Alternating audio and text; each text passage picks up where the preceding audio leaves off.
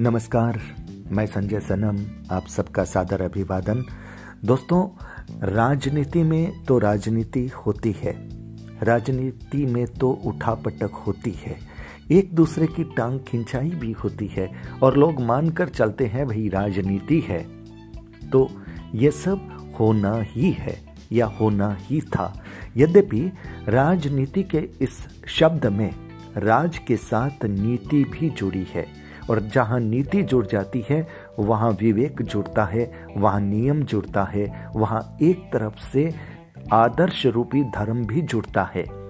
ये अलग बात है कि राजनीति में इन सब का कोई महत्व नहीं है। अब तो सिर्फ़ और सिर्फ़ सत्ता, सिर्फ़ और सिर्फ़ कुर्सी, वो जैसे भी मिले, जहाँ से भी मिले, जो कुछ भी करने से मिले। नीति अब राजनीति में यही हो गई है। लेकिन जब हम सामाजिक परिवेश की बात करते हैं, जब हम सामाजिक संगठनों की बात करते हैं और सामाजिक संगठनों के साथ साथ सामाजिक संगठनों से जुड़े आध्यात्मिक पटल की बात करते हैं तो पहली नज़र में आध्यात्मिक पटल हमारी श्रद्धा और निष्ठा के सबसे ऊँचे शिखर पर होते हैं। लेकिन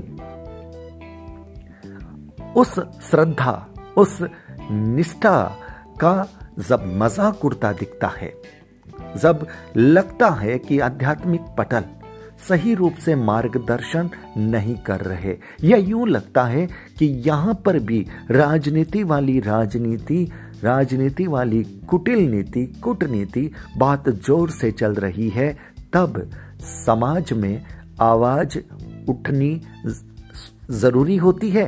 स्वाभाविक होती है। और कई बार ऐसा होता है कि जब समाज में कुछ लोग आवाज़ उठाते हैं तो लोग श्रद्धा, आस्था, गुरु, आचार्य, परंपरा, नीति, रीति की न जाने कितनी दीवारें, कितनी कितनी आड़े बनाते हैं कि ये सब करना हमारा क्षेत्र नहीं है। जब कुछ लोग कहते हैं कि भाई गलत हो रहा है तो दूसरे लोग समझाते हैं कि गलत हो रहा है, आपको लगता है गलत हो रहा है तो आप गुरु से कह दीजिए। सामने वाला कहता है कि गुरु से कह दिया, गुरु कुछ नहीं कर रहे। तब जवाब मिलता है, एक बार और कह दीजिए। जब कहा जाता है कि एक बार नहीं, दो बार नहीं, तीन बार कह दिया, जवाब नहीं मिल रहा, समाधान नहीं मिल रहा। हाथ में कागज़ पकड़ करके वो वापस छोड़ दे रहे हैं। कोई कार्रवाई नहीं है, कोई सुनवाई नहीं है, कोई न्याय नहीं है, कोई इंसाफ नहीं है, कोई बदलाव नहीं है, तब कुछ लोग कहते हैं, फिर आप चुप हो जाइए। मतलब लोग गुरु शब्द से इतनी श्रद्धा करते हैं, ये बात तो अच्छी लगती है। लेकिन जब कोई गुरु किसी सवाल का समाधान न दे, किसी सवाल का जवाब न दे किसी समस्या का समाधान न दे, तब फिर लोग कब तक और कहाँ तक चुप रहेंगे? मेरे पास जब सामाजिक संगठनों की बात होती है, तब कुछ लोगों के फ़ोन कॉल्स आते हैं और वे मन को उद्वेलित करते हैं। जब उन्हें साफ़ साफ़ ये कह दिया जाता है कि आप चुप हो जाइए, या फिर जब कोई आवाज़ उठाता है, उन रीति नीतियों की जो वर्तमान में चल रही है। उन मिली भगत की, जो वर्तमान में चल रही है। उसमें कुछ समाज के लोग भी होते हैं, उसमें कुछ आध्यात्मिक पटल के लोग भी होते हैं। तब साहब,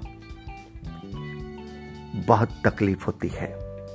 जो मार्गदर्शन देने के लिए अधिकृत हैं, अगर उनके यहाँ से भी चूक हो रही हो, लापरवाही हो रही हो या सुनवाई सही रूप से नहीं हो रही, या वे उन्हीं लोगों को प्रश्रय दे रहे हैं जिनके खिलाफ समाज में खुले रूप से आरोप लग रहे हैं, तब सवाल उठता है।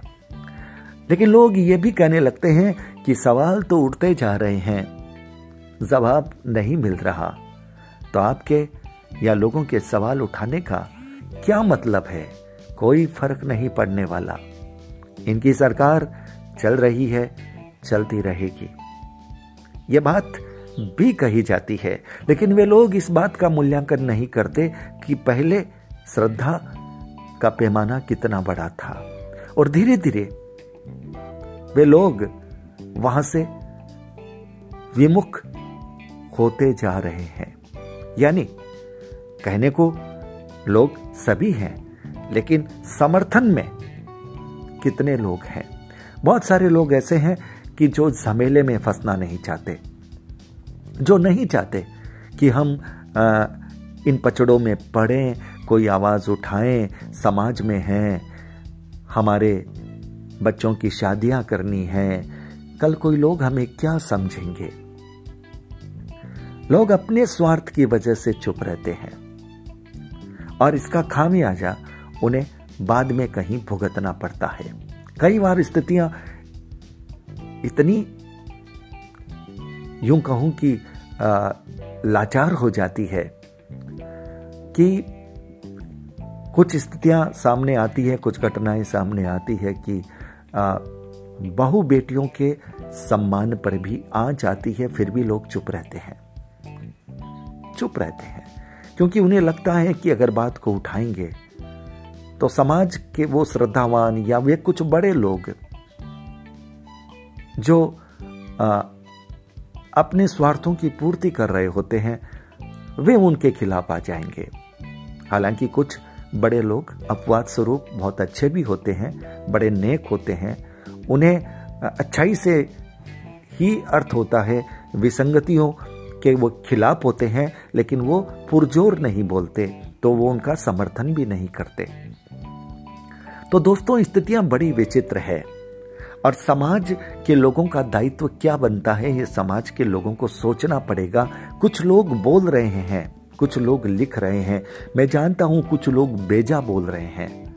उन्हें बेजा नहीं बोलना चाहिए। ऐसालीन नहीं बोलना चाहिए, अमर्यादित नहीं बोलना चाहिए, अमर्यादित नहीं लिखना चाहिए। लेकिन सच्चाई अगर शालीनता से कही जा रही है तो उसमें आपत्ति क्यों हो रही है? उसमें विरोध क्यों हो रहा है? उसे विरोधी क्यों कहा जा रहा है? उसे विद्रोही क्यों कहा जा रहा है? और अगर समाज में लोकतंत्र की सुरक्षा नहीं होती और बिल्कुल राजनीति के अखाड़े से भी ज़्यादा भयानक यहाँ दाव पेच होते हैं, यहाँ मिली भगत होती है, यहाँ पद की रेवड़ियाँ बांट करके एक खेमे से दूसरे खेमे को लाया जाता है। मतलब जिस तरह से राजनीति में टूट फूट होती है सरकार बनाने के लिए, वह रुपयों का प्रलोभन दिया जाता है, वह मंत्री पद का प्रलोभन दिया जाता है, ठीक उसी तरह से समाज में भी पदों का प्रलोभन दिया जाता है, उपाधियों का प्रलोभन दिया जाता है, आर्थिक रूप से भी प्रलोभन दिया जाता है। तब फिर समाज और राजनीति में फ़र्क कहाँ रहा? राजनीति समाज का हिस्सा है ये बात सही है, लेकिन राजनीति अगर समाज में परिवेशित हो जाती है, मिल जाती है, समावेशित हो जाती है, वो परिवेश अगर समाज का बन जाता है तो फिर समाज सद्भावना का रूपक नहीं रख सकता। और फिर फिर इस तरह की बातें होती है, जिस पर लोगों के विचार उठते हैं, लोगों के सवाल उठते हैं, और लोगों के मन में उद्वेलित होता है मन। तो सवाल यह है, इसे रोकेगा कौन? अगर जिम्मेदार लोग अपनी ज़िम्मेदारी को नहीं निभाएँगे, जिन पर यह ज़िम्मेदारी है समाज को मार्गदर्शन देने की, विसंगतियों को दूर करने की, अगर वे खुद विसंगतियों को पालेंगे, पोसेंगे, उनका संरक्षण करेंगे, तब फिर लोगों को क्या करना चाहिए? यह सवाल आज के इस पटल पे छोड़ रहा हूँ। आने वाले दिनों में इस पर भी बात करेंगे। ये किसी समाज का नाम लेकर के बात नहीं कह रहा हूँ। हो सकता है अलग अलग समाजों में अलग अलग रूप से यह बात सही हो। हो सकता है कुछ समाजों में यह बात सही भी ना हो।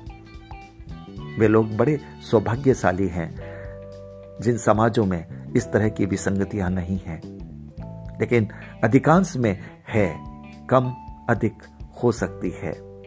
मैं ये भी मानता हूँ कि जो पदाधिकारी होते हैं, वे सब मिली भगत राजनीति करने वाले नहीं होते, अच्छे भी होते हैं। लेकिन मैं ये भी मानता हूँ कि अच्छे पदाधिकारियों के साथ भी बर्ताव एक समय के बाद में अच्छा नहीं होता।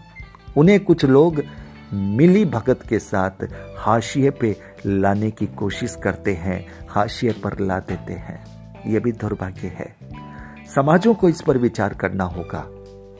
आम जनार्दन को, आम जनता को बोलना पड़ेगा, साहब।